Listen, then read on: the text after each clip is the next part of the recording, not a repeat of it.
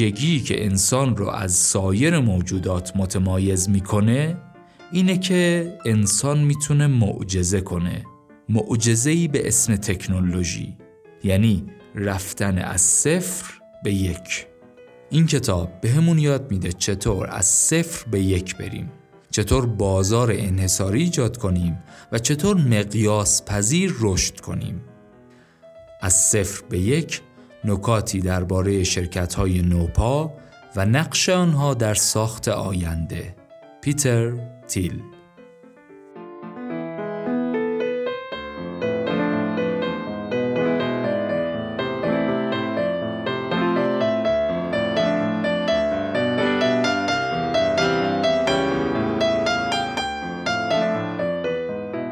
سلام. من امین علی رضایی هستم و شما به قسمت 13 همه پادکست پاپیروس گوش می‌کنید.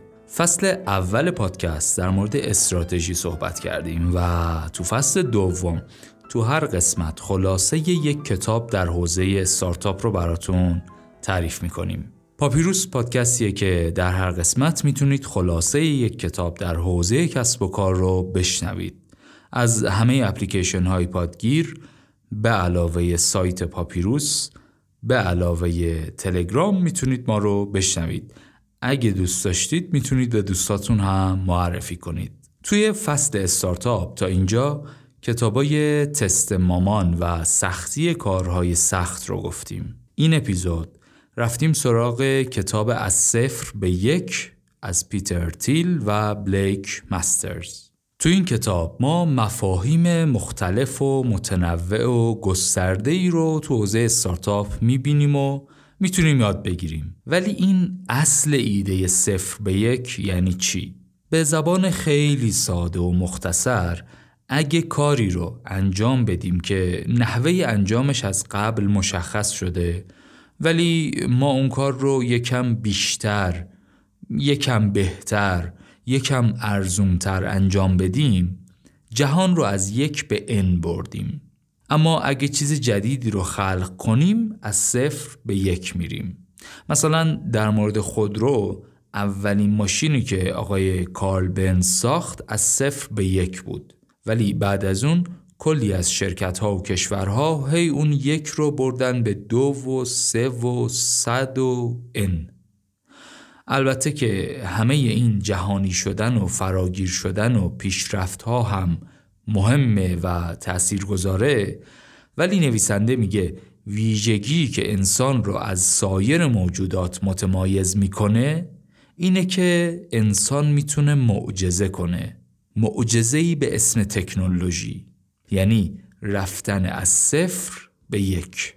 توی این اپیزود ما در مورد پیتر تیل و مفهوم از صفر به یک صحبت می‌کنیم و بعد درباره توهمات فضای استارتاپی و بازار رقابتی و بازار انحصاری صحبت می‌کنیم و بعدش میگیم چطور باید انحصار ایجاد کنیم و در نهایت درباره ارزش گذاری و جریان نقدینگی و مزیت دیرآمدگی صحبت خواهیم کرد.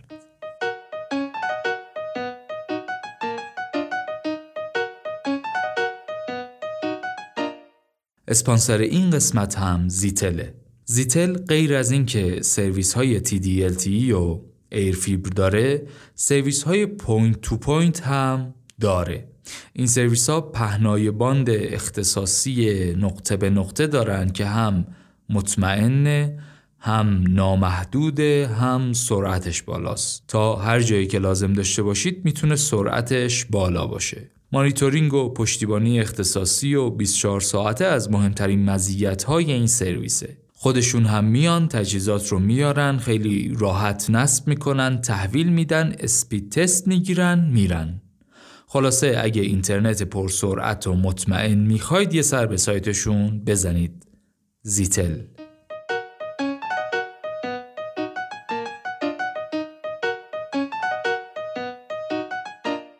پیتر تیل یک کارآفرین و سرمایهگذار خطرپذیره. آمریکایی آلمانی هم هست. سال 1967 توی آلمان غربی تو فرانکفورت به دنیا اومد. وقتی یک سالش بود با خانوادش به آمریکا مهاجرت کرد. یعنی در واقع خانوادهش مهاجرت کردن پیتر رو هم با خودشون بردن سال 1989 یعنی همون موقعی که دیوار برلین فرو ریخت و از اون به بعد دیگه آلمان غربی و شرقی نداشتیم یه آلمان داشتیم از دانشگاه استنفورد لیسانس فلسفه گرفت و بعدش هم رفت دکترای حقوق گرفت بازم از استنفورد. بعد از فارغ و تحصیلی شروع کرد کار کردن تو همین حوزه حقوق. یه چند سالی هم کار کرد و بعد کم کم تصمیم گرفت دنبال حرفه معنادارتری بگرده. اینجوری شد که رفت کالیفرنیا. اونجا بود که متوجه گسترش اینترنت و کامپیوترهای شخصی شد. حواسمون باشه دیگه داریم راجع به اواخر دهه 90 میلادی صحبت می‌کنیم. سالهایی که حباب dot com داشت کم کم شکل می‌گرفت. درباره حباب dot com قبلا هم گفتیم تو این اپیزود هم میگیم بعدا هم خواهیم گفت. پیتر تیل سال 1999 معروف شد. راجع بهش کلی کتاب و وبلاگ و پادکست های زیادی هم هست. تعریف داستان کاملش توی این اپیزود نمی گنجه. هرچند تو این کتاب نویسنده گهگاهی گریز می‌زنه به PayPal و ازش مثال میاره ولی اگه براتون جالبه که ماجرای PayPal رو به طور کامل بشنوین و ضمنا زبان انگلیسیتون هم نسبتا خوبه می‌تونید مراجعه کنید به فصل ششم پادکست Business Wars. طی هفت قسمت داستان eBay و PayPal رو برامون تعریف کرده. اگر نشنیدید فعلا فقط همین رو بدونید که کارکنان و به خصوص بنیانگذاران PayPal بعدها چند تا از بزرگترین استارتاپ های دنیا رو تأسیس کردند. یا از سرمایه گذارهای اولیه استارتاپ ها بودن و خلاصه هر کدوم برای خودشون تبدیل به یک غولی شدن به همین خاطر به این گروه میگن مافیای PayPal و تو سیلیکون ولی همین آقای پیتر تیل معروف به سرکرده مافیای PayPal. سالهای بعد پیتر تیل چه به صورت فردی و چه از طریق صندوق سرمایه گذاری خطرپذیرش روی استارتاپ های زیادی سرمایه گذاری می‌کنه. مثل LinkedIn، Spotify، Airbnb ولی معروفترین اونها سرمایه گذاریش توی فیسبوکه. سال 2004 تیل در ازای حدوداً 10 درصد از سهام فیسبوک نیم میلیون دلار روش سرمایه گذاری کرد. و حتما الان دیگه هممون می‌تونیم تایید کنیم که چه سرمایه گذاری درستی بوده. ولی نکته اونه که تو اون روز تو اون موقعیت تشخیص درست رو انجام بدی. بگذاریم. همین سرمایه گذاری های درست بود که باعث شد سال 2020 آقای پیتر تیل بشه یکی از 400 شخص ثروتمند آمریکا. این که خلاصه ای راجع به پیتر رو زندگی نامش شد. ولی برسیم به کتاب. سال 2012 پیتر تیل به عنوان استاد مدعو توی دانشگاه استنفورد کلاسی رو راجع به استارتاپ تدریس کرد. تجربه نشون داده که سر هر کلاسی یه نفری هست که بهتر از بقیه جزوه می نویسه. حتی گاهی بهتر از خود استاد. تو اون کلاس هم یه همچین نفری بود. آقای بلیک مسترز. ایشون یکی از دانشجوهای اون کلاس بود و جزوه مفصل و خوبی رو از اون کلاس جمعوری و منتشر کرد. بعد بردن با آقای تیل بازنویسی کردن و نتیجه شد کتاب زیرو تو وان. چند نسخه از کتاب به زبان فارسی موجوده. نشر آموخته با ترجمه آقای بهمن فروزنده منتشر کرده کتاب رو. من این نسخه رو خوندم خوب هم بود. نشر نوین با ترجمه علوی یوسف زاده منتشر کرده که یه تعدادی بازخورد منفی در مورد ترجمهش وجود داشت که به طور اساسی بازنگری کردن و دوباره چاپ کردن کتاب رو. به جز این نشر آموخته و نشر نوین، نشر هستان، نشر شمشاد و نشر معیار علم هم من دیدم که ترجمه ای از این کتاب رو به چاپ رسوندن. توی این حوزه ها کتاب کم دیدم پنج شش بار ترجمه و چاپ شده باشه که در نوع خودش جالبه. ولی به هر حال این یکی از بهترین و مشهورترین و توصیه شده ترین کتاب ها تو حوزه کارآفرینی و استارتاپه. یه نکته ای رو همین اول بگم. از اون مدل کتابایی نیست که حرف کلیش یه دونه باشه بشه توی یه خط خلاصش کرد. بعد کل کتاب بست و گسترش همون مفهوم باشه. یه اشاره هم کردیم دیگه. مفاهیم گسترده و متنوع و مختلفی داره. خیلی نمیشه گفت ساختار یک کتابی رو داره که کامل از اول شروع میشه. یه سری مطالب رو میچینه میچینه میچینه به یه نقطه ای می‌رسه. در واقع گفتگوهای متنوع و پراکنده که خب حاصل تجربه آقای پیترتیل توی اوج دوران و توی اوج فضای استارتاپیه. ولی به هر حال کتاب بسیار خوبیه و شنیدن یه ساعت خلاصه و خوندن کتاب رو توصیه می‌کنم. این کتاب قرار به ما کمک کنه تا شرکت هایی بسازیم که چیزهای جدید می‌سازن و یه چیزی رو تو دنیا از صفر به یک می‌برن. از صفر به یک نکاتی درباره شرکت های نوپا و نقش آنها در ساخت آینده. پیتر تیل بلیک مسترز.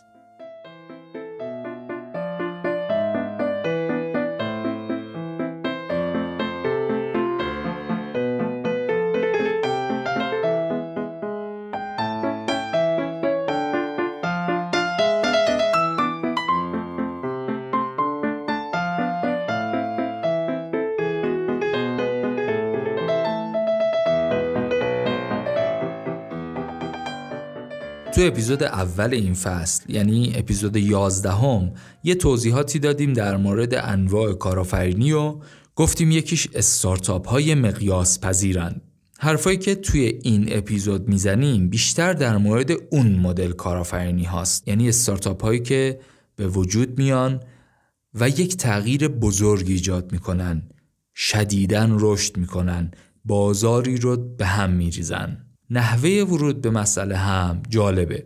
مدلی هم هست که تا اینجا هم داشتیمش. معمولا وقتی می‌خوان یه موضوعی رو توضیح بدن یکی از روش های مرسوم اینه که دو تا مفهوم رو در مقابل هم قرار میدن و میگن این روش آ بده روش ب خوبه. چیزی که قبلا هم داشتیم دیگه اقیانوس قرمز بده اقیانوس آبی خوبه.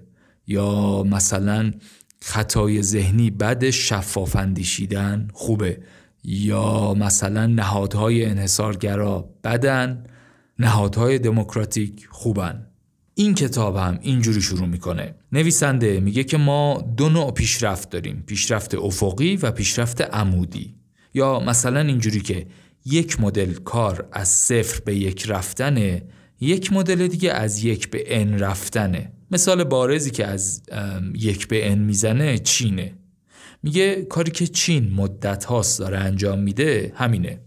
یعنی از هر تکنولوژی که تو کشورهای دیگه توسعه یافته و جواب داده مستقیما کپی برداری می‌کنه تو تیراژ بالا تولید می‌کنه. این میشه حرکت از یک به ان که میشه یه جور دیگه هم بهش نگاه کرد و مثلا بهش گفت جهانی شدن. در مقابلش چیه؟ پیشرفت عمودی یعنی انجام کارهای جدید کارهایی که قبلا توسط هیچ کس انجام نشدن حرکت از صفر به یک مثل عمده کارهایی که توی سیلیکون ولی انجام میشه مثل گوگل، مثل فیسبوک، مثل PayPal ناگفته پیداست که نظر نویسنده چیه و کدوم رو به اون یکی ترجیح میده ایشون میگه تکنولوژی در آینده بشر نقش مهمتری از جهانی شدن داره. کتاب یکم در مورد سابقه و تاریخ پیشرفت صحبت می‌کنه و مثال می‌زنه. مثلا میگه که توی تاریخ کجا چه جوری چه مدلی پیشرفت کرده. مثلا میگه بین سالهای 1815 تا 1914 هر دو نوع پیشرفت با هم اتفاق افتادن. بعد از سال 1914 تا 1970 توسعه تکنولوژی یعنی پیشرفت عمودی سریعتر بوده و بیشتر بوده و بیشتر از صفر به یک رفته. و از دهه هفتاد میلادی تا الان الان اون موقع دیگه حواسمون باشه کتاب مال حدود ده سال پیشه. پیشرفت افقی یا جهانی شدن بیشتر بوده. و ضمناً کتاب میگه تو این مدت رشد تکنولوژی محدود به حوزه فناوری اطلاعات شده که هنوزم همینطوره دیگه. اصلا یک جوری شده که فناوری انگار فقط فناوری اطلاعاته. بقیه رفتن توی حاشیه قرار گرفتن. یا آیتی پیشرفت می‌کنه یا یه فناوری که وجود داره جهانی میشه. شاید بیشتر افراد این تفکر رو داشته باشن که آینده از جنس جهانی شدنه. یا در واقع بهتر بگم پیتر تیل فکر می‌کرده بیشتر افراد این تفکر رو دارن که آینده از جنس جهانی شدنه. و اصلا باید همینطوری هم باشه. یعنی یه سری کشور توسعه یافته داریم و یه سری کشور در حال توسعه. و این کشورهای در حال توسعه باید از کشورهای توسعه یافته کپی کنن تا بتونن پیشرفت کنن و برسن به اونها. اصلا تو دل لفظ همین توسعه یافته این مفهوم مستطر دیگه. میگه که این کشورها یعنی به یه جایی رسیدن به اون جایی که قرار بوده برسن رسیدن. و حالا باید بقیه خودشون رو به اونها برسونن ولی پیتر تیل برخلاف اکثر افراد یا به زعم خودش برخلاف اکثر افراد این ایده رو قبول نداره و میگه تکنولوژی مهمتره چرا؟ چون جهانی شدن بدون تکنولوژی در طولانی مدت پایدار نیست چرا؟ مثلا مثلا مثلا فرض کنید چین طی یک دهه آینده کلی از فناوری ها رو جهانی کنه. کلی تولیدش رو ببره بالا. مثلا دو برابر. برای اینکه بیشتر تولید کنه باید تولید انرژیش رو هم دو برابر کنه. حالا بدون اینکه تکنولوژی این کار رو تغییر بده اون وقت آلودگی رو هم دو برابر افزایش داده. و به همین دلیل اگه همه کشورها از این روش های کشورهای توسعه یافته کپی برداری کنن اصلا سنگ رو سنگ بند نمیشه. اگه کل 7 8 میلیارد جمعیت دنیا بخوان به اندازه سرانه یک آمریکایی یا یک اروپای غربی مصرف کنن بعد همش رو هم بخواد مثلا چین تولید کنه یا هر جای دیگه تولید کنن هر چیزی که هر جایی تولید میشه بخواد در ابعاد ده 20 برابری رشد بکنه که دیگه نمیشه دیگه. منابع کره زمین که محدوده پس نمیشه. بنابراین همیشه باید یکی باشه که یک روش جدیدی رو بیاره. یه حرف نوعی بزنه. یه بنیادی رو براندازه. اگر غم لشکر انگیزد که خون عاشقان ریزد من و ساقی به هم تازیم و بنیادش براندازیم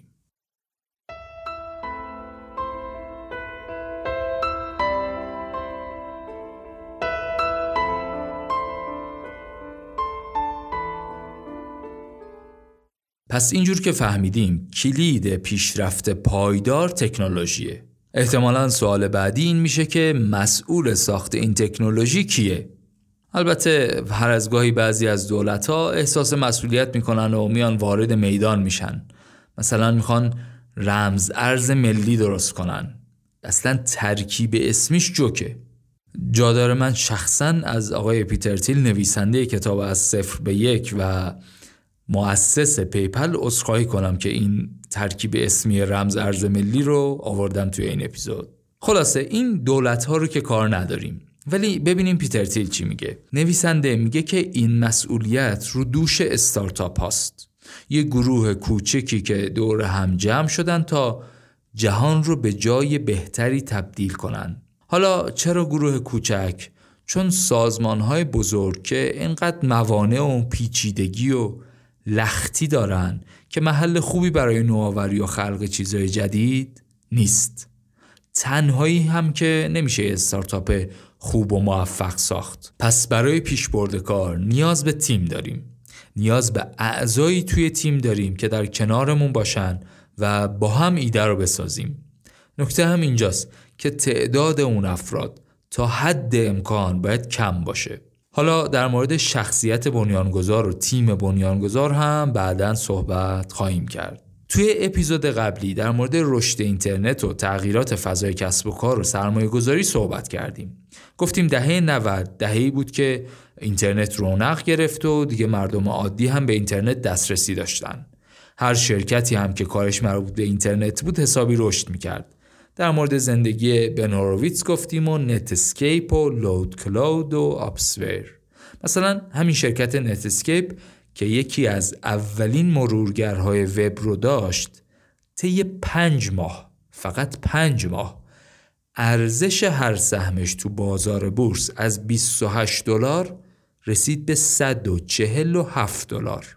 کافی بود سرمایه گذارها بفهمن که یه شرکتی کارش مرتبط با اینترنته. اول اسمش ای بود یا آخرش دات کام بود حاضر بودن با رقم های سرسام‌آوری روی اون شرکت سرمایه گذاری کنن. اصلا به همین خاطر اون دوره به حباب دات کام معروف شد سرمایه گذارهای اون روز هم البته شاید حق داشتن چون اقتصاد قدیم یعنی شرکت های آفلاین با رکود مواجه شده بودند. ارزایی مثل دلار و یورو هم همینطور. به همین دلیل سرمایه گذارها آینده رو تو اقتصاد دیجیتال می‌دیدن و تمام پولشون رو روی اون سرمایه گذاری کردن و این شد که حباب دات کام شکل گرفت. یعنی شد یه دوره 18 ماهه که همه به سمت سیلیکون ولی هجوم آوردن. هزاران نفر شغلاشون رو رها کردن تا توی یه استارتاپی توی سیلیکون ولی استخدام بشن. حالا تازه اگه اونایی نبودن که خودشون رفتن استارتاپ خودشون رو تأسیس کنن علاقه به سرمایه گذاری جوری بود که مردم پول رو از یک کشور دیگه می‌زدن به حساب شرکته. می‌گفتن این پوله باشه خدمتتون. حالا صحبت می‌کنیم ارزش گذاری و سهم و اینا رو جابجا می‌کنیم. تو همون دوران بود که پیتر تیل به همراه چند نفر دیگه شرکت پیپر رو تأسیس کردن. ولی نکته جالب اینه که برخلاف اکثر بنیانگذارهای اون زمان سیلیکون ولی می‌دونستن که این رونق عجیب و غریب بازار غیر عادیه و قاعدتا نباید عمر زیادی داشته باشه به همین خاطر اون موقعی که جیک جیک مسونشون بود فکر زمستونشون هم بود اون روزهای اوج بازار تا جایی که می‌تونستن سرمایه جذب کردن و خودشون رو برای زمستان سختی که در پیش بود آماده کردن. وقتی حباب دات کام ترکید شاخص نزدک که تو سال 2000 به 5000 واحد رسیده بود تو سال 2002 به 1100 واحد هم رسید و در واقع بازار فرو پاشید. سرمایه گذارها هم سرمایهشون رو برداشتن بردن توی همون بازارهای سنتی و اقتصاد قدیم و املاک. حالا دیگه فضای نوآوری و تکنولوژی و استارتاپ و سیلیکون ولی یه سری آدم تو خودش داشت که یه بحرانی رو تجربه کرده بودن بعضی ها تو این داستان خیلی هم موفق بودن بعضی های دیگه به زحمت جون سالم به در برده بودن و بعضی ها هم باخته بودن بعدم باخته بودن. ولی قرار نبود جایی برن. به جاش کلی تجربه و حرف برای زدن داشتن که شد این کتابایی که ما داریم. این کارآفرینایی که همچنان توی سیلیکون ولی باقی مونده بودن چهار تا درس بزرگ از این اتفاق گرفتن که این درس ها و آموخته ها توی دنیای کسب و کار وحی منزل تلقی میشن. یا بهتر بگم ده سال پیش اون موقعی که پیتر تیلون دوره رو برگزار کرده گمان می‌کرده که بیشتر افراد فکر می‌کنن این چهار تا چیز وحی منزلن اولیش اینه که میگن پیشرفت های آهسته و پیوسته داشته باشید. حباب دات به همه یاد داد که هر کس ادعای بزرگی داره و یه دفعه می‌خواد دنیا رو تغییر بده یه ریگی به کفشش هست و باید بهش شک کرد. آهسته و پیوسته جلو رفتن تنها مسیر امن و درستیه که باید انتخاب کنیم. دوم میگه باید چابک و انعطاف پذیر باشید. نیازی نیست شرکتتون برنامه خاصی داشته باشه. هر ایده ای که به نظرتون میاد آزمایش کنید و اگه موفق بود تکرارش کنید. سوم اینکه میگه بهتر از رقبا عمل کنید. دنبال ایده ای نرید که قبلا انجام نشده بلکه شرکتتون رو بر اساس محصولی بسازید که شناخته شده است و الان مشتری داره. چهارم روی محصول تمرکز کنید نه فروش. فروش مهم نیست. اگه محصولتون به اندازه کافی خوب باشه اصلا نیازی به تبلیغات و بازاریابی نداره مشکان است که خود ببوید تکنولوژی اساسش راجع به محصوله توضیح محصول مهم نیست نظر شما چیه؟ چقدر با این حرفا موافقین؟ به نظرتون این ایده ها درستن؟ گاهی درسته؟ همیشه درسته؟ همیشه غلطه چیه؟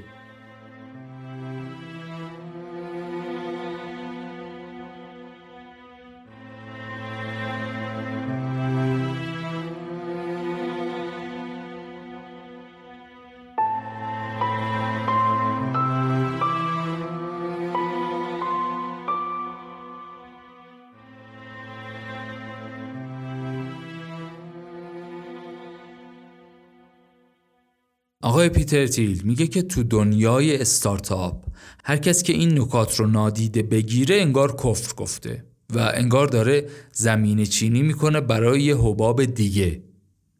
ولی من مخالفم. من که یعنی آقای پیتر تیل ایشون مخالفه. من نظرم اینه که بذار اول نظر آقای پیتر تیل رو بشنویم بعد داخل پرانتز منم نظر خودم رو میگم. یه چیزی هم حواسمون باشه. این حرفا مال سال 2012 است یعنی ده سال پیش. این حرفا اون موقع اون روز اونجا خیلی حرفای پذیرفته شده ای بودن. ولی آقای تیل مخالف بود. ایشون میگه شاید برعکسش درستتر باشه. یعنی اولا اینکه اینکه جسورانه خطر کنیم. یه دفعه بریم تو دل ماجرا یه کار بزرگی انجام بدیم یه صفری رو یک کنیم بهتره تا اینکه کارهای بیارزش و کم ارزش انجام بدیم. دوم داشتن یه برنامه بد بهتر از برنامه نداشتنه. حرفش اینه که این چابکی و این انعطاف پذیر بودن و کار تیمی و اینا شده یه پوز روشنفکری قشنگ. این کلمه ها رو هر وقت میشنویم باید گوشمون زنگ بزنه. اینا یه سری اسم رمزن. هر وقت هر کسی می‌خواد بی برنامه کار کنه میگه چابکی. هر وقت یکی می‌خواد کارشو بندازه گردن یکی دیگه میگه کار تیمی. هر کی می‌خواد کارش رو با روش مرسوم و فرایند مدونش انجام نده میگه انعطاف پذیری. راستشو بخواید من با این حرفش خیلی موافقم. حالا کار نداریم. سوم بازار رقابتی سود رو از بین می‌بره. بنابراین باید بریم یه سفری رو یک کنیم. اگه یه یکی رو ان کنیم فایده نداره. فایده نداره که احتمالا معنیش این میشه که میره وارد اقیانوس قرمز میشه اونجا سود نداره بیچاره میشیم. چهارم فروش درست به اندازه محصول مهمه. یعنی مشک آن است که خود ببوید قبول ولی عطار هم بگوید. فارغ از اینکه نظر نویسنده چیه نظر من چیه نظر بقیه چیه این مدل فکر کردن رو من خیلی دوست دارم.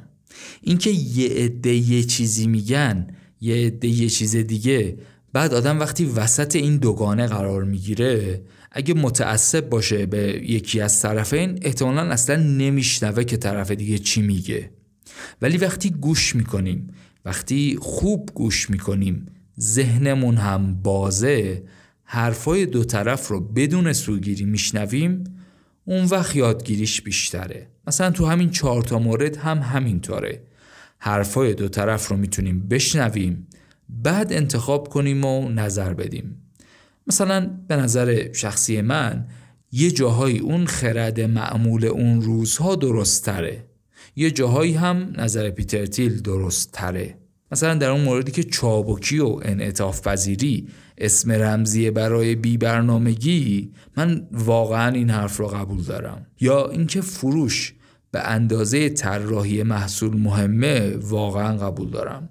ولی اونجایی که تکنولوژی و نوآوری و جسارت رو ارزش می‌دونه به قول خودش صفر به یک رو ارزش می‌دونه هرچی غیر اون رو بی ارزش می‌دونه شخصا این تیکه رو به این شدت واقعا قبول ندارم. به نظرم یه جاهایی اون روش ها هم جوابه. جهانی سازی هم یه جاهایی لازمه. ریسک و ریزی هم همیشه بد نیست. البته نمیگم اون حرفا غلط بوده ولی به نظرم بعضی حرفا حرفایی که تو ظرف زمان و مکان خودش استفاده های مختلف دارن.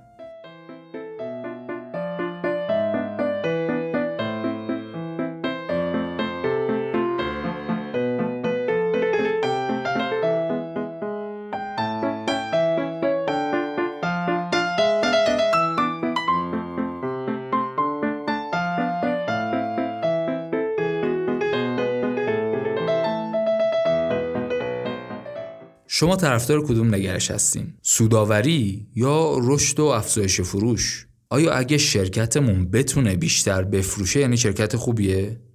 یا اگه کمتر بفروشه ولی بیشتر سود کنه بهتره؟ پیتر تیل میگه ارزش آفرینی کافی نیست بلکه باید بخش بزرگی از این ارزش آفرینی رو به خودمون برگردونیم بذار یه مثال بزنیم کتاب میاد شرکت های هواپیمایی رو با گوگل مقایسه می‌کنه. شرکت های هواپیمایی توی آمریکا سالانه صدها میلیارد دلار ارزش خلق می‌کنن. ارزش خلق می‌کنن که یعنی میزان فروش خدماتشون بالاست. توی سال 2012 وقتی متوسط قیمت یک بلیت یک طرفه بوده 178 دلار این شرکت ها از هر بلیت فکر می‌کنین چقدر سود می‌کردن؟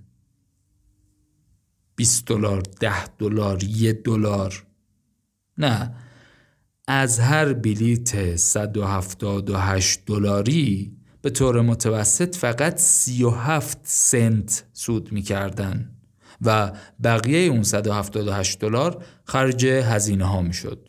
چی شد؟ یعنی یه چیزی در حد دو دهم درصد خیلی کمه دیگه به جاش گوگل تو همون سال 50 میلیارد دلار درآمد کسب کرد که حتی نصف شرکت های هواپیمایی هم نمی‌شد. یعنی فروشش کمتر بود ولی از این درآمد 50 میلیارد دلاری 21 درصدش سود خود گوگل بود. اینجوری گوگل با درآمد سالانه خیلی کمتر نسبت به شرکت های هواپیمایی 100 برابر سود بیشتری کسب کرد. حالا جالبیش اینجاست که موضوع همینجا تمام نمیشه. حاشیه سود 20 درصدی اجازه میده حقوق بالا بدی پاداش بدی منابع انسانی قوی جذب کنی باز همین منابع انسانی قوی باعث میشه بیشتر و بهتر سود کنی و این چرخه همینطور ادامه پیدا می‌کنه ولی اونجایی که رقابت شدیده اونجایی که اقیانوس قرمزه. هی من از سودم می‌زنم که بتونم بازار بیشتری به دست بیارم. هی شرکت رقیب قیمتو میاره پایین. در اصل تفاوت گوگل و شرکت های هواپیمایی اینه که شرکت های هواپیمایی با هم رقابت می‌کنن اما گوگل رقیبی نداره. اینجا نویسنده یکی از موضوعات اصلی این کتاب رو بیان می‌کنه. یعنی مدل اقتصاد رقابتی مثل هواپیمایی ها و مدل اقتصاد انحصاری.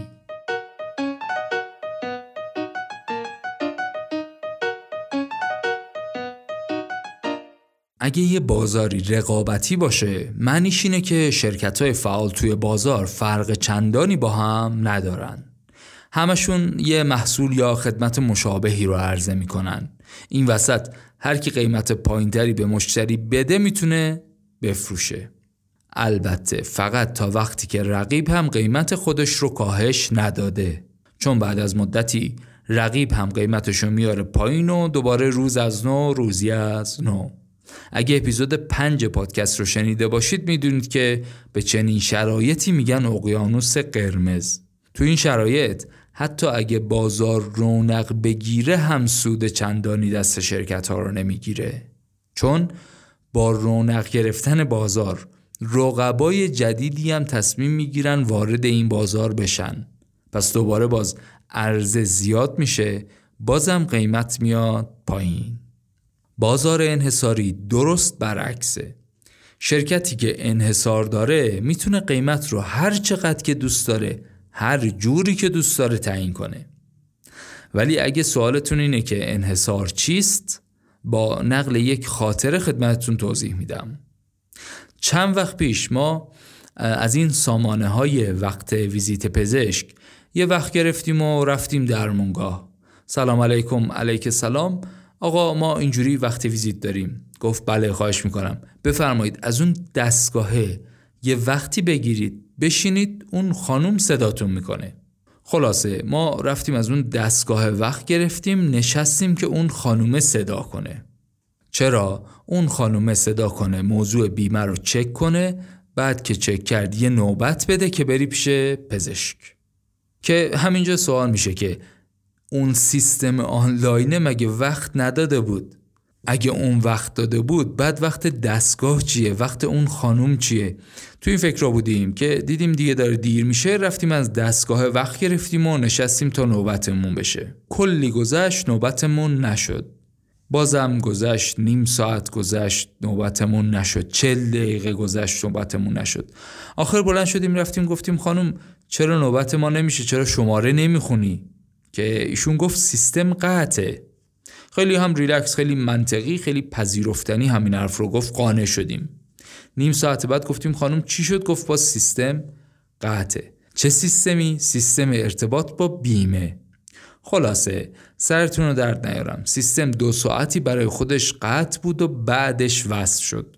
حالا هر کی رفته بود هر کی مونده بود یه جوری در همون حد بهرهوری 20 درصدی کارا انجام شد. ولی مسئله چی بود؟ اولا اینکه اون دستگاه و اون خانوم تو اون فراینده اضافه بودن دیگه. یعنی قبلا که خب پزشکا یا درمونگاه ها یه منشی داشتن وقت می‌دادن نوبت می‌دادن. به نوبت می‌رفتن داخل. بعد خب اگه دستگاه اومده که به صورت مکانیزه شماره بده دیگه خب منشی نمی‌خواد. دیگه اگه دستگاه هست منشی هست بعد سایت نمی‌خواد. حالا اگه سایت هست دیگه نوبت میده دیگه. دستگاه نمی‌خواد منشی نمی‌خواد. حالا این قسمتش اصلا کاری نداریم. ولی سیستم بیمه مملکت اگه شده آنلاین باید یه فکری کرده باشه به حال وقتی که به هر دلیلی سیستم قطع میشه دیگه. بعد ضمنا حالا زحمت بکشه قابلیت اطمینان و در دسترس بودن رو هم ببره بالا دیگه. مغز آدم متلاشی میشه از این حرفا. بگذاریم این چیزی که گفتیم یک مدل انحصاره ولی منظور کتاب از انحصار انحصاری نیست که به وسیله رانت و کلاهبرداری به دست اومده باشه بلکه انحصاریه که نتیجه نوآوری اون شرکته. یعنی اون شرکت انقدر کارش درسته و محصولاتش خوبن که بازار رو قبضه کرده و هیچ رقیبی نمی‌تونه به گرد پاش برسه. مثل همون گوگل که مثال زدیم. پیتر تیل کلا رقابت رو مانع سوداوری می‌دونه و انحصار رو ستایش می‌کنه. البته گفتیم کدوم مورد انحصار دیگه؟ وقتی یک کسب و کار رقابتی باشه باید تو اقیانوس قرمز دست و پا بزنه و براش بجنگه. این باعث میشه مثلا نتونه به کارکنانش حقوق خوبی بده. در مقابل یه شرکت انحصاری چون درگیر رقابت نیست و سوداوری زیادی داره بیشتر می‌تونه به کارکنان و همچنین محصولاتش توجه کنه. به همین دلیله که شرکت های انحصاری می‌تونن به چیزای غیر از پول هم توجه کنن مثلا مسائل اخلاقی و فعالیت های اجتماعی. چون دیگه خیالشون از بابت پول راحته و لازم نیست مثل شرکت های رقابتی هر روز برای بقاشون بجنگن.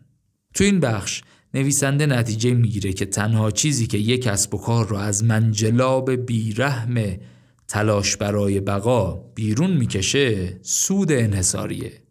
پس اگه ما صاحب کسب و کار باشیم قاعدتا باید ترجیح بدیم که کسب و کارمون دارای انحصار باشه. یه نکته جالبی هم که نویسنده میگه اینه که میگه اون شرکت هایی که توی بازار رقابتی دارن دست و پا می‌زنن اتفاقا سعی می‌کنن خودشون رو انحصاری نشون بدن. مثلا اولین تولید کننده فلان بزرگترین تولید کننده فلان. اما اما برعکس اونهایی که کسب و کارهای انحصاری دارن. داخل پرانتز به خاطر برخی از قوانینی که مثلا توی آمریکا موجوده. یعنی قوانین ضد انحصاری که توی آمریکا موجوده. پرانتز بسته. یه بار از اولش بگم. کسب و کارهای انحصاری مثل گوگل به خاطر اون قوانین سعی می‌کنن خودشون رو در یه بازار رقابتی نشون بدن. مثلا گوگل هیچ وقت قبول نمی‌کنه و نکرده و احتمالا نخواهد کرد که یک انحصار عجیب و غریبی رو در search engine و سیستم عامل و این مسائل به وجود آورده. گوگل خودش رو اینطوری معرفی می‌کنه که ما ما یه گوشه توی یه صنعت بزرگی از تبلیغات یه گوشه ایش ما نشستیم. این نکته نکته جالبی بود به نظر من.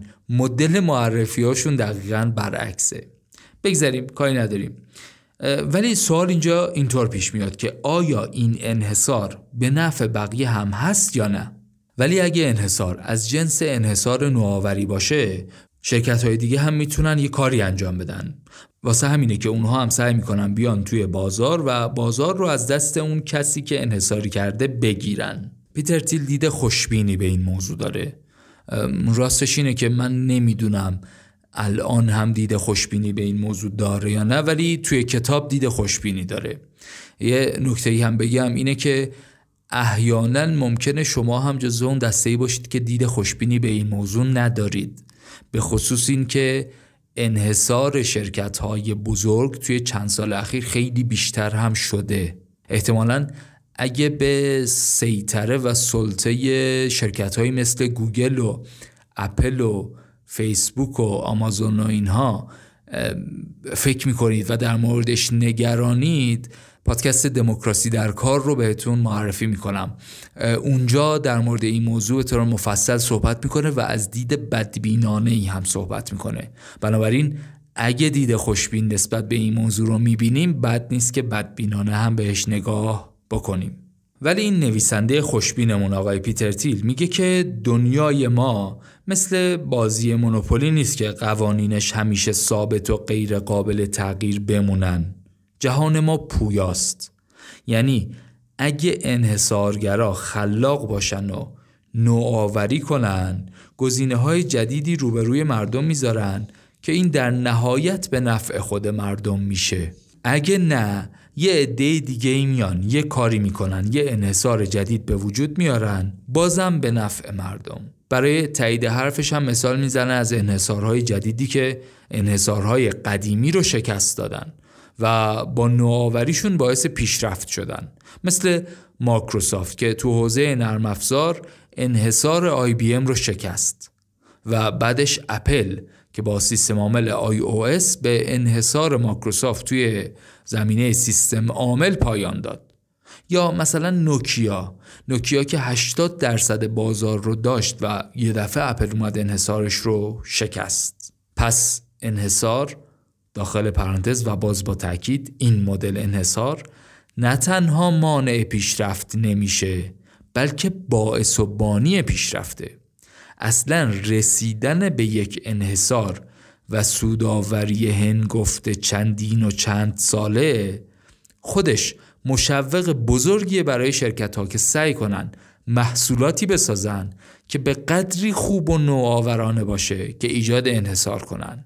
وقتی هم که یه شرکت به انحصار برسه و طعمش رو بچشه برای تداوم انحصارش سعی می‌کنه همچنان نوآوری کنه و اینجوری میشه که اقتصاد انحصاری میشه موتور محرکه نوآوری و پیشرفت. داخل پرانتز و یواشکی بگم که باز ما به معایب این موضوع اینجا کاری نداریم ولی اون هم هست. بگذاریم حالا اگه بخوایم یه شرکتی بسازیم که انحصار داشته باشه باید چیکار کنیم؟ تا یه چای برای خودتون بریزین برگردین منم برمیگردم میگم خدمتتون.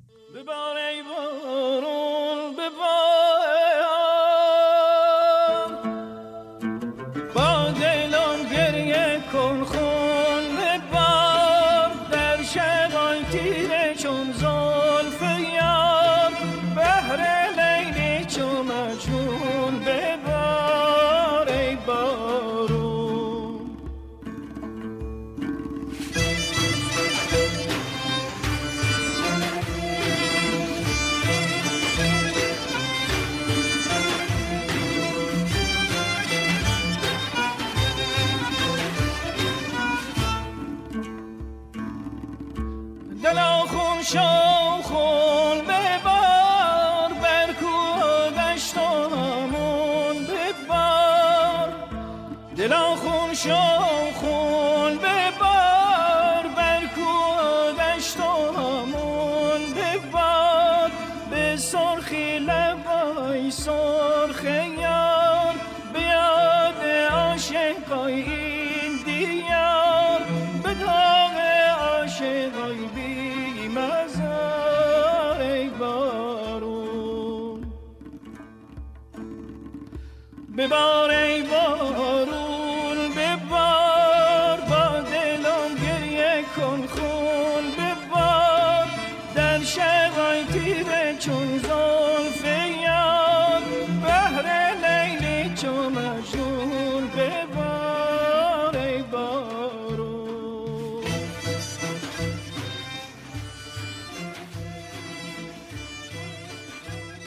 پیتر تیل میگه هر انحصاری ویژگی های خاص خودش رو داره. اما چهار تا ویژگی هستن که تو همه انحصارها مشترکن. فناوری اختصاصی اثر شبکه‌ای صرف جویی به مقیاس و برندسازی. باید دونه دونه بررسیشون کنیم. اول فناوری اختصاصی. بهترین کاره اگه داشته باشیش. می‌تونه اساسی ترین مزیت هر شرکتی باشه. فناوری اختصاصی اون دلیلیه که باعث میشه اون شرکت غیر قابل کپی بشه. مثل چی؟ احسنت. مثل الگوریتم search و رتبه بندی گوگل. ما نمی‌دونیم دقیقا چی کار می‌کرد و چجوری بود ولی انقدر دقیق، سریع و فوقالعاده عمل می‌کرد که عملا هیچ کس نتونست کپیش کنه. الان که دیگه اصلا قوقا می‌کنه. حالا چیکار کنیم که فناوری اختصاصیمون بشه یه مزیت درست حسابی برای انحصار؟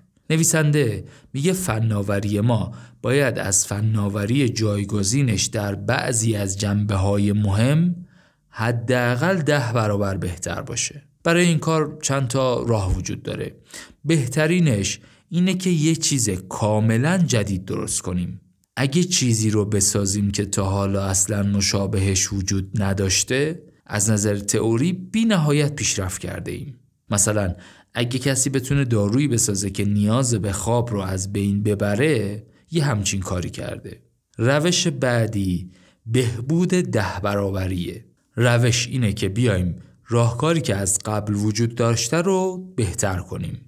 اونم نه ده درصد بهتر 20 درصد بهتر نه خیلی زیاد ده برابر بهتر.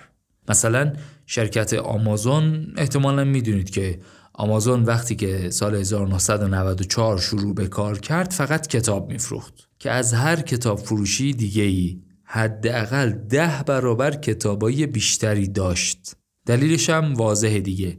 چون ماهیتش جوری بود که نیاز به انبارداری و نگهداری فیزیکی کتاب ها نداشت. یعنی هر وقت کسی از آمازون یک کتاب سفارش می‌داد آمازون یه درخواست برای تأمین کننده کتاب میفرستاد تا تأمین کننده اونو بفرسته. چیزی که امروز بهش میگیم مارکت پلیس روش دیگه ای که برای بهبود ده برابری وجود داره طراحی یک پارچه و برتره. مثال کتاب راجع به تبلت هاست. قبل از سال 2010 تبلت ها عملا کاربرد چندانی نداشتن.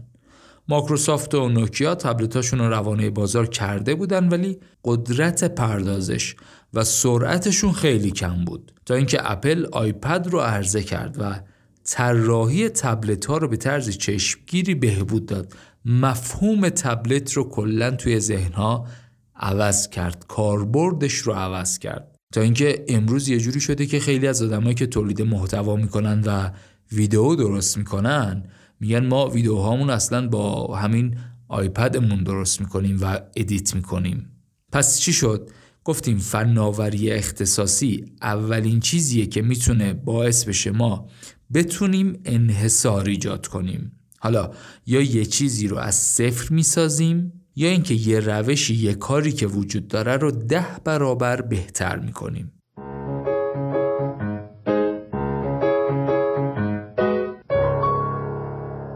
دومین چیزی که می‌تونه باعث بشه ما انحصار ایجاد کنیم اثر شبکه‌ایه. مثالی که معمولا برای توضیح اثر شبکه‌ای زده میشه تلفنه. اوایل اختراع تلفن افراد کمی تلفن داشتن. وقتی هم که دوربریاتون تلفن نداشته باشن و نشه باهاشون تماس گرفت عملا اون تلفن ارزش خاصی برای من و شما ایجاد نمی‌کنه. یعنی مثلا مبل اگه بخری ولی هیچ کس دیگه مبل نداشته باشه بازم مبل ارزشمنده. مبل رو می‌ذاریم میشینیم روش استفاده می‌کنیم. ولی تلفن فقط وقتی ارزشمنده که چند نفر یا چندین نفر ازش داشته باشن. برای اینکه این کالا مفید واقع بشه باید افراد بیشتر و بیشتری اون رو بخرن و یک اثر شبکه‌ای تشکیل بشه. به این میگن اثر شبکه‌ای. به زبان خیلی ساده اگه اثر شبکه‌ای راجع به یه محصول صدق کنه یعنی هر چقدر افراد بیشتری از اون محصول استفاده کنن ارزش اون محصول برای مصرف کنندگانش بیشتر و بیشتر بالاتر میره. مثال های امروزی ترش مثلا میشه همین شبکه های اجتماعی و فیسبوک و اینستاگرام و لینکدین و توییتر و کلاب هاوس و تیک تاک پیتر تیل معتقد استفاده از اثر شبکه‌ای می‌تونه توی رسیدن به انحصار به ما کمک کنه. Not only پیتر تیل اعتقادش اینه but also که هر کی اسم استارتاپ رو شنیده اثر شبکه‌ای رو دوست داره. دوست داره تو یه حوزه ای یه شبکه اجتماعی یه marketplace ی چیزی درست کنه. همه آدم ها بیان اونجا عضو بشن و بعدش هم حق عضویت بدن و اینا. ولی نکته مهم چیه؟ اینه که باید حواسمون باشه که اگه می‌خوایم کاری کنیم از اثر شبکه‌ای استفاده کنیم باید با جمعیت کوچکی از مشتریان شروع کنیم مثال فیسبوک فیسبوک اولش برای استفاده دانشجوهای هاروارد طراحی شده بود و اینجوری بود که تونست برای یک گروه اولیه مشتریانش مفید باشه. یه بار دیگه بگم این اپلیکیشن تونست برای همه دانشجوهای هاروارد عالی باشه. اینجوری شد که بعدا رشد کرد و شد اپلیکیشنی که تمام دنیا ازش استفاده می‌کنن. چی شد؟ یه بار دیگه هم میگم. بهتر ابتدا. یک بازار رو به طور کامل جذب کنیم. بعد بریم سراغ بازارهای بعدی. یعنی مثلا صد نفر مشتری اولمون باید عین هم باشن شبیه هم باشن.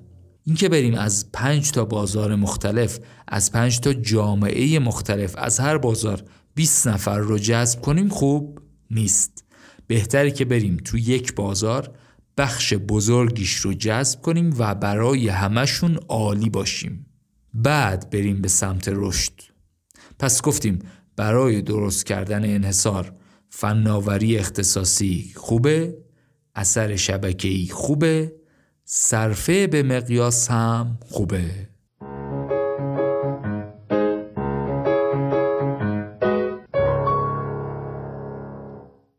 سومین روش برای ساختن انحصار یا سومین ویژگی برای اقتصاد انحصاری Economics of Scale یا چیزی که توی فارسی بهش میگن صرفه به مقیاس یا مزیت مقیاس. یا اینجور که کتاب گفته صرف جویی به مقیاس. یا کاملترش صرف جویی ناشی از مقیاس. چی می‌خواستم بگم؟ یادم رفت. ولی حالا که تا اینجا اومدیم در این مورد هم بگم که اکثر دانشی که ما داریم دانشی که از یه جای دیگه از یه زبون دیگه وارد شده. پس قاعدتا اصلش به یه زبون دیگریه و ترجمه شده. بعد بعضی از کلمه ها یا عبارت ها خود همون کلمه هم میاد وارد زبان ما میشه. بعضی از کلمه های دیگه ترجمه میشن و ترجمهشون وارد زبان ما میشه. بعضیاشون ترجمه یکسانی دارن بعضیاشون نه. اینجوری میشه که گاهی ممکنه گیج بشیم. باید حواسمون به این موضوع باشه. تو این مورد مزیت مقیاس یکم به نظر عمومی تره. کجا بودیم؟ آها. چهار تا از منابع انحصار رو می‌گفتیم. فناوری اختصاصی و اثر شبکه‌ای رو گفتیم. ولی قدیمی تر از اینها مزیت مقیاس بود. مزیت مقیاس هم می‌تونه این باشه که فرض کنیم یک کارخونه تمام اتوماتیک از قدیم هست که داره کار می‌کنه. بنابراین سالی مثلا ده میلیون قطعه تولید می‌کنه. اینجوری میشه که حقوق پرسنل و مدیران ستادی سرشکم میشه روی ده میلیون قطعه. هزینه های تبلیغات و بیلبورد و تحقیق و توسعه سرشکن میشه رو ده میلیون قطعه. بنابراین نیروهای بهتر جذب می‌کنه حقوقهای بهتر میده بهتر و بیشتر تبلیغ می‌کنه و هی پیشرفت می‌کنه. حالا اگه من بخوام وارد این صنعت بشم و توی کارگاه هم مثلا سالی ده هزار تا یا صد هزار تا تولید کنم دیگه نمیصرفه این کار کردن. چرا؟ چون اون رقیب انقدر تعدادش بالاست و در تعداد و تیراژ بالا سود می‌کنه. که بازار رو برای خودش انحصاری کرده و اجازه نمیده من وارد بشم. اون دوتای قبلی جدیدتر بودن ولی این مورد اخیر یکی از منابع قدیمی انحصاره. با عرض سلام خدمت برادرای چین بریم سراغ چهارمین منبع انحصار برندینگ یا به قول کتاب برندسازی.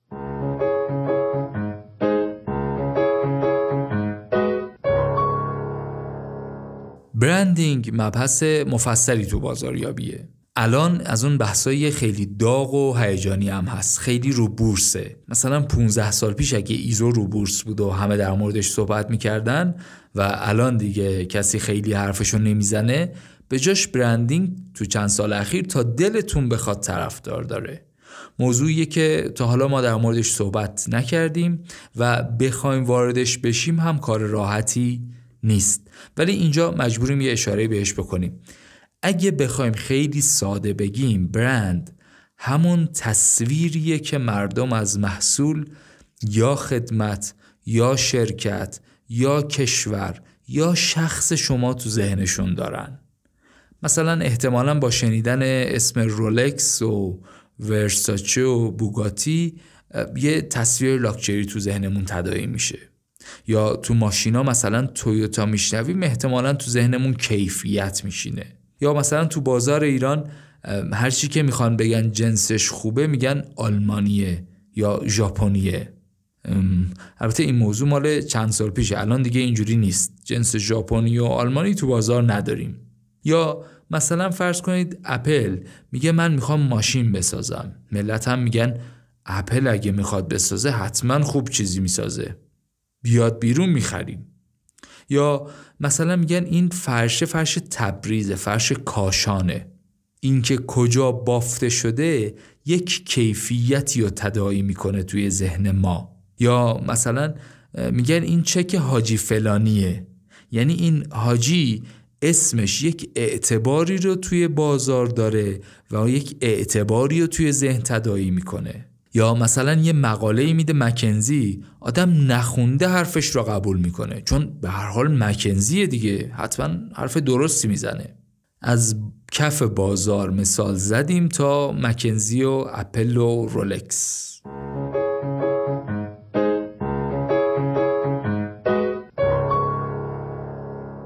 اینهایی که گفتیم یعنی همون برند. برندینگ یا برندسازی هم یعنی عمل ساختن این برند تو ذهن مشتریا و مخاطبا. تو این کتاب تعریف یا توضیحی در مورد برند ارائه نمیشه. ما هم دیگه بیشتر از این وارد این موضوع نشیم شاید یه روزی رسیدیم بهش. نویسنده از اپل و برندینگش مثال می‌زنه و میگه برندینگ می‌تونه ابزار قدرتمندی برای رسیدن به انحصار باشه. نگاه کتاب هم نگاه عمیقیه. جامع نگاه می‌کنه. کتاب میگه برند به خودی خودش کافی نیست. یعنی اصلا اگه یه محصول درست حسابی نداشته باشی برندینگ نمیشه کرد. اگه استراتژی نداشته باشی به استراتژیت وفادار نباشی فکر سود کوتاه مدتت باشی کیفیت رو حواست نباشه خدمات خوب ندی اخلاق رو زیر پا بذاری اصلا برندینگ کجا بوده؟ باید سعی کنید همه اون کارا رو بکنید بعدش برند متناسبش رو بسازید. همین اپل رو در نظر بگیریم. اپل شرکتیه که خیلی به برند سازیش معروفه و همیشه موقع آموزش برندینگ و کلا بازاریابی زیاد ازش مثال می‌زنن. اما آیا اپل موفقیت امروزش رو فقط مدیون یه برندینگ خالیه؟ قطعا نه. خیلی ها سعی کردن از روی برندینگ اپل کپی کنن. ولی با این وجود نتونستن موفق بشن. چرا؟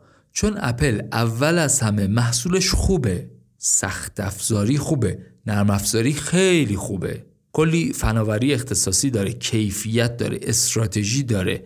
از طرفی یه اثر شبکه‌ای خیلی قوی هم داره. کلی برنامه نویس iOS وجود دارن که به طور اختصاصی برای سیستم عامل اپل کد می‌زنن. حدود یه میلیارد کاربر اپل دارن از این سیستم عامل استفاده می‌کنن و بهش وفادارن. چرا وفادارن؟ چون اپلیکیشن ها و امکانات زیادی هم برای اونها توی iOS وجود داره. یه مثال عالی از اثر شبکه‌ایه. از طرف دیگه محصولات اپل انقدر در مقیاس بالایی تولید میشن که قیمت خریدش به صرفه در میاد.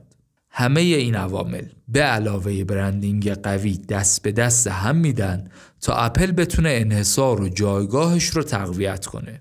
اگه اپل این مزیت ها رو نداشت برندینگ خالی هم نمی‌تونست انقدر به کارش بیاد. خلاصه حرف پیتر تیل در این بخش اینه که هیچ شرکت فناوری نمی‌تونه صرفاً به برندینگش تکیه کنه. یه بار مرور کنیم.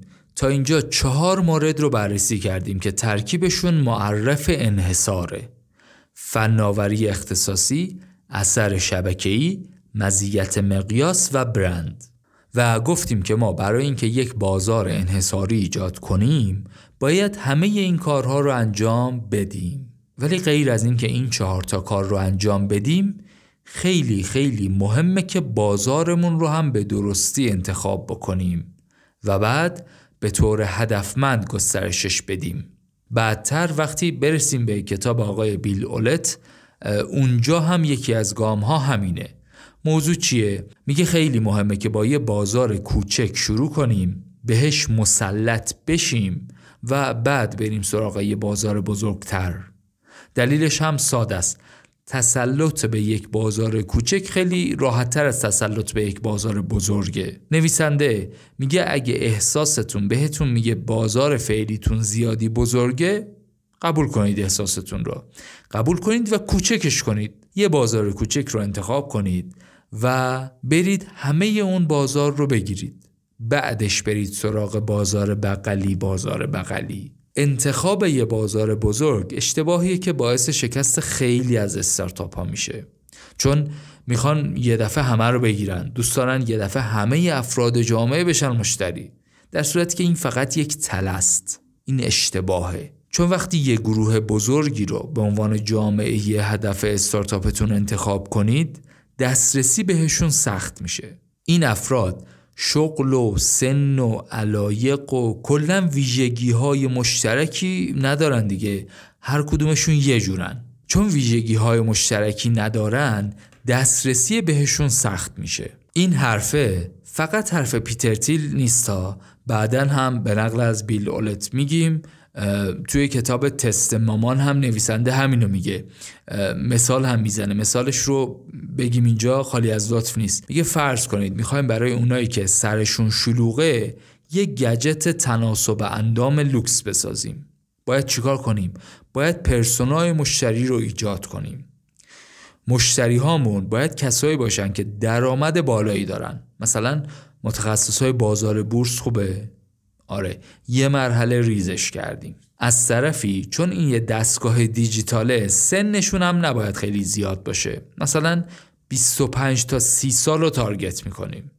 از اونجایی که متخصص های بورس تو شهرهای بزرگ زندگی می‌کنن این مورد رو هم اضافه می‌کنیم. پس گروه مشتریان هدفمون میشه متخصص های بازار بورس که 25 تا 30 ساله هستن و توی کلان شهرها زندگی می‌کنن. درسته؟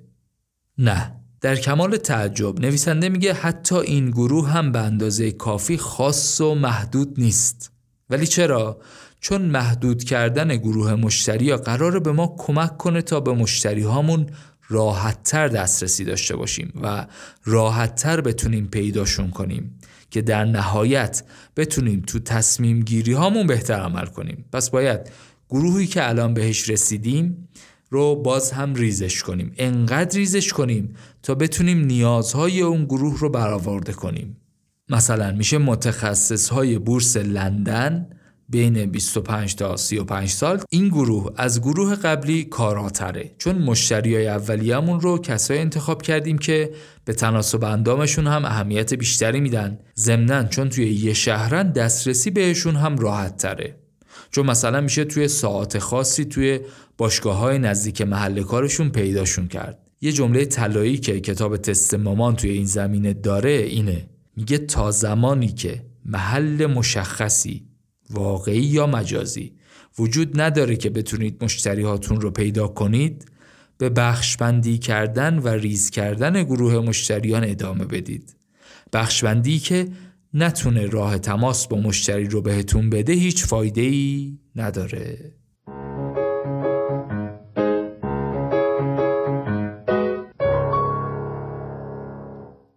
بگذاریم برگردیم به کتاب خودمون. این کتاب هم دقیقا همین حرف رو می‌زنه و میگه بازار هدف ایدئال برای استارتاپ گروه کوچکی از افراد خاصیه که در یک جایی دور هم جمع شده باشن و شرکت های رقیب انگشت شماری بهشون خدمت رسانی کنن.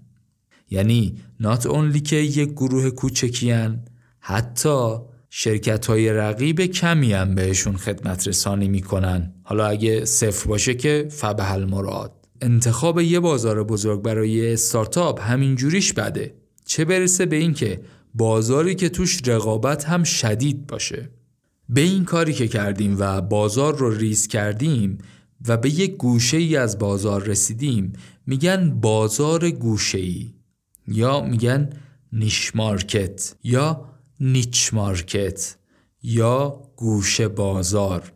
یا بازار جاویژه. کار نداریم. حرفمون اینه که باید ابتدا یک niche market ی رو پیدا کنیم. بعد از اون یعنی بعد از پیدا کردن و مسلط شدن به niche market مون باید بریم سراغ scale کردن یا رشد کردن؟ حالا چجوری باید رشد یا اصطلاحا scale کنیم؟ اگه یادتون باشه تو اپیزودهای قبلی گفتیم که رشد مقیاس پذیر یا همون اسکیل کردن جزو ویژگی های اصلی یه استارتاپه. کتاب میگه باید به طور تدریجی وارد بازارهای مرتبط و کمی بزرگتر بشیم و برای جا انداختن این حرفم از آمازون مثال می‌زنه. همونطور که گفتیم آمازون اول کتاب میفروخت پیتر تیل میگه جف بزوس از همون اولی که آمازون رو تأسیس کرد برنامهش این بود که به کل خورده فروشی آنلاین تسلط پیدا کنه. داخل پرانتز بگم احتمالا خیلی ها در خیلی از جاها برنامهشون این بوده که به خورده فروشی آنلاین تسلط پیدا کنن. بگذاریم ولی آقای جف بزوس به عمد با کتاب شروع کرد. چرا کتاب؟ چون همه کتاب ها حدوداً شکل یکسانی دارن و ارسالشون راحته. ضمنا یه سری کتاب هستن که پرفروش نیستن و های خاص خودشونو دارن. آوردن اینجور کتاب ها واسه کتاب فروشی های آفلاین توجیه اقتصادی نداره. ولی با توجه به marketplace بودن آمازون که صحبتشو کردیم آمازون به راحتی می‌تونه اون کتاب ها رو تو وبسایتش قرار بده. پس برای هر کسی که دنبال یک کتاب غیرعادی بود یا با کتاب فروشی ها فاصله داشت آمازون تبدیل شد به بهترین گزینه و اینجوری شد که موفق شد به بازار کتاب فروشی تسلط پیدا کنه. حالا اینجا آمازون برای گسترش بازارش دو تا گزینه داشت. یا باید تعداد افراد کتابخون رو زیاد می‌کرد یا اینکه از فروش کتاب فراتر می‌رفت و به بازارهای مشابه وارد می‌شد. آمازون گزینه دوم انتخاب کرد که خب طبیعتا بهترم هست و رفت سراغ بازارهای بغلی مثلا دی مثلا نرم افزار یا VHS و ویدئو همینجوری توی سالهای مختلف گروه های کالایی مختلفی رو به وبسایتش اضافه کرد تا کم کم شد بزرگترین فروشگاه جهان. پیتر تیل میگه این مسیریه که موفق ترین شرکت های جهان همگی اونو طی کردن. یعنی اول جاپاشون رو توی یه نیش مارکت محکم کردن و بعد به بازارهای مرتبط وارد شدن. منتها باید حواسمون باشه این روش رو داریم برای کسب و کارهایی میگیم که ویژگی اون کسب و کاره جوریه که می‌تونه توی آینده بزرگتر بشه رشد بکنه و به بازارهای دیگه هم نفوذ بکنه بدون اینکه هزینه هاش متناسب با فروشش افزایش پیدا کنه. این میشه اسکیل کردن به سمت بازارهای دیگه. بریم برگردیم. یه مثال دیگه هم بزنیم و کم کم این اپیزود رو جمع کنیم.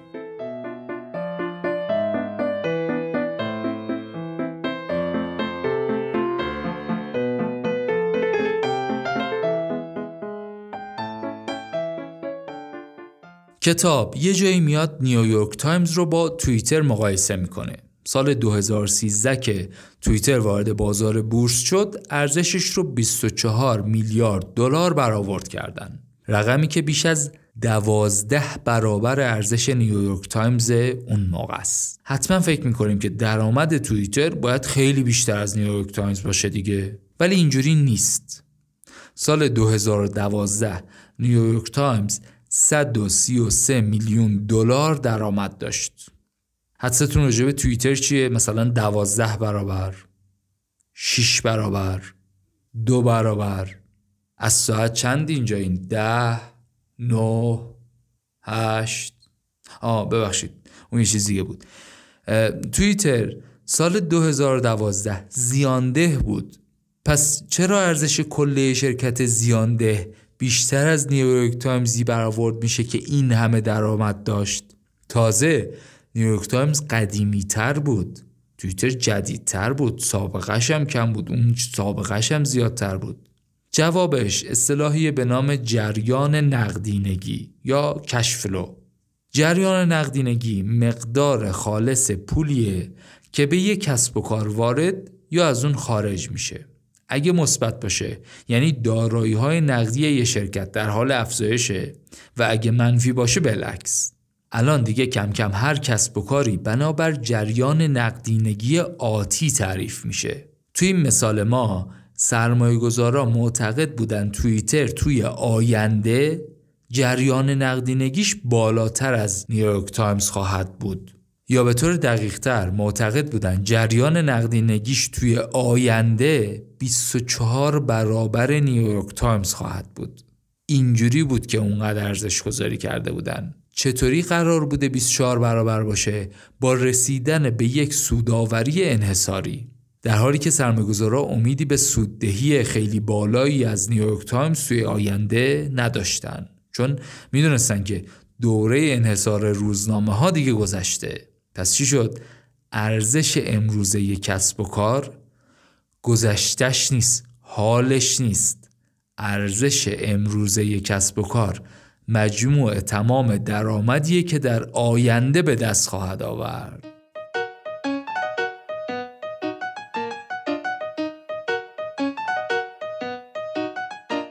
تفاوت عمده شرکت های سنتی و استارتاپ ها هم تو همینه. شرکت های سنتی بخش عمده ارزششون تو آینده نزدیک محقق میشه. البته اگه یه رقیب از راه برسه این ارزش کاهش پیدا می‌کنه دیگه.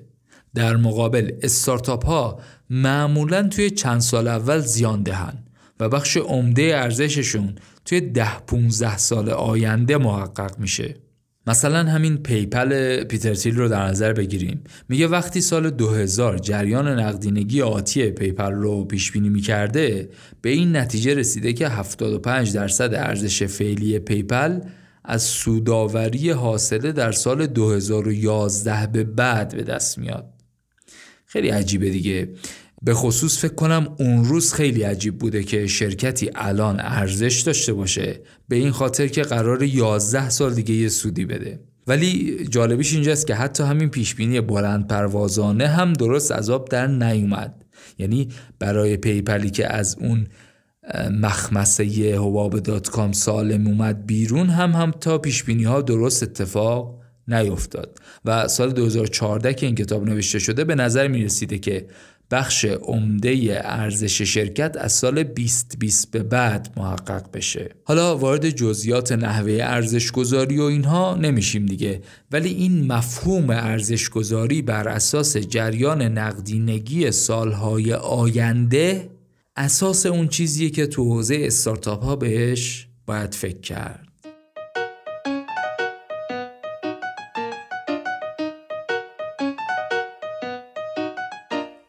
یه چیزی که برای من خیلی جالبه جالب از نوع منفی. این شعارها و اسلوگان هایی هن که شرکت ها برای خودشون تعریف می‌کنن. اولین کارخانه فلان در خاور میانه. تنها شرکت دانش فلان. بزرگترین سوله در کشور. پربیننده ترین برنامه در حوزه فلان. بعد واقعا برای من این سواله که خب سوات یعنی چیکار کنیم؟ مثلا اینکه اولین حوزه خودت بودی به من مشتری چی میرسونه؟ یا اینکه تنها شرکتی که توی این حوزه دانش بنیانی به من چی اضافه می‌کنه؟ راستش من یه داوری داشتم توی دانشگاه. می‌گفت اینی که شما میگی من رفتم یه گپی پیدا کردم که هیچکی به ذهنش نرسیده و هیچکی کاری انجام نداده دو حالت داره. یا واقعا این حوزه یه حوزه بکرو لازمیه که هیچ کس به ذهنش نرسیده بره کار کنه.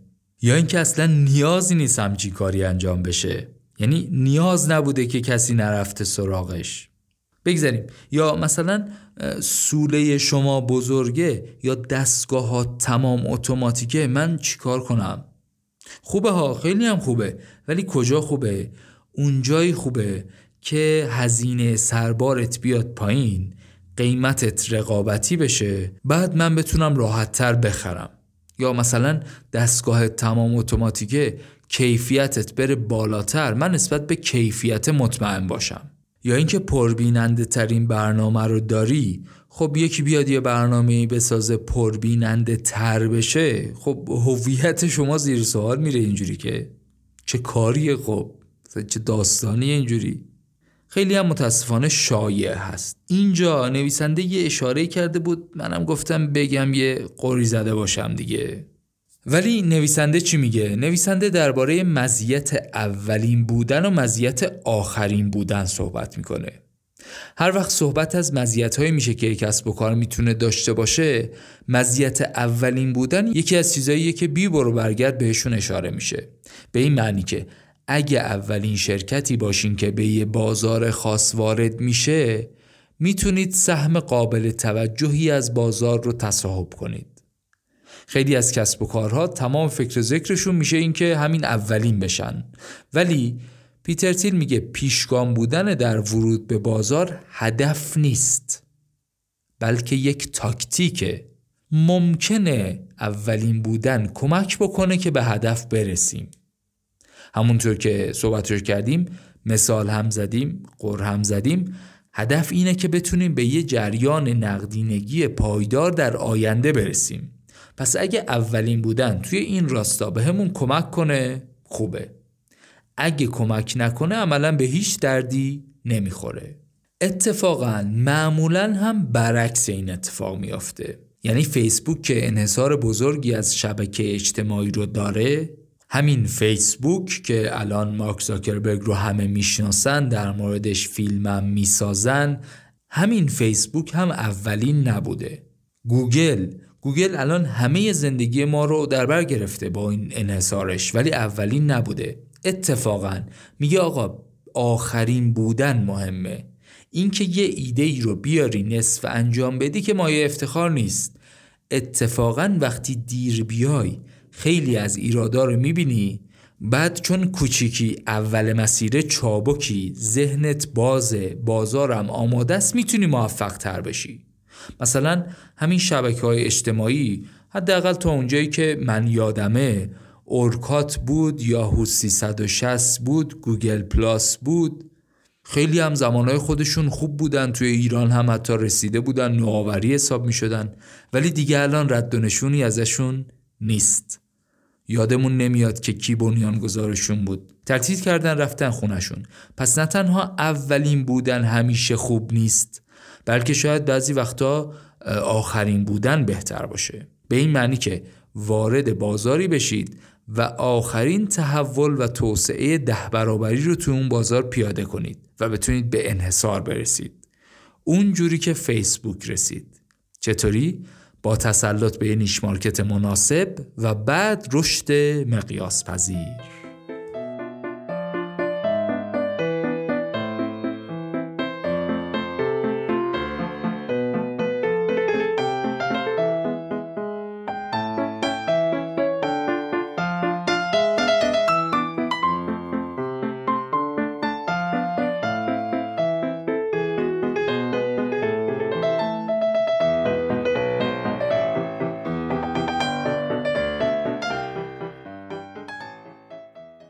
چیزی که شنیدید قسمت 13 همه پادکست پاپیروس بود که در بهمن ماه 1400 ضبط و منتشر شد.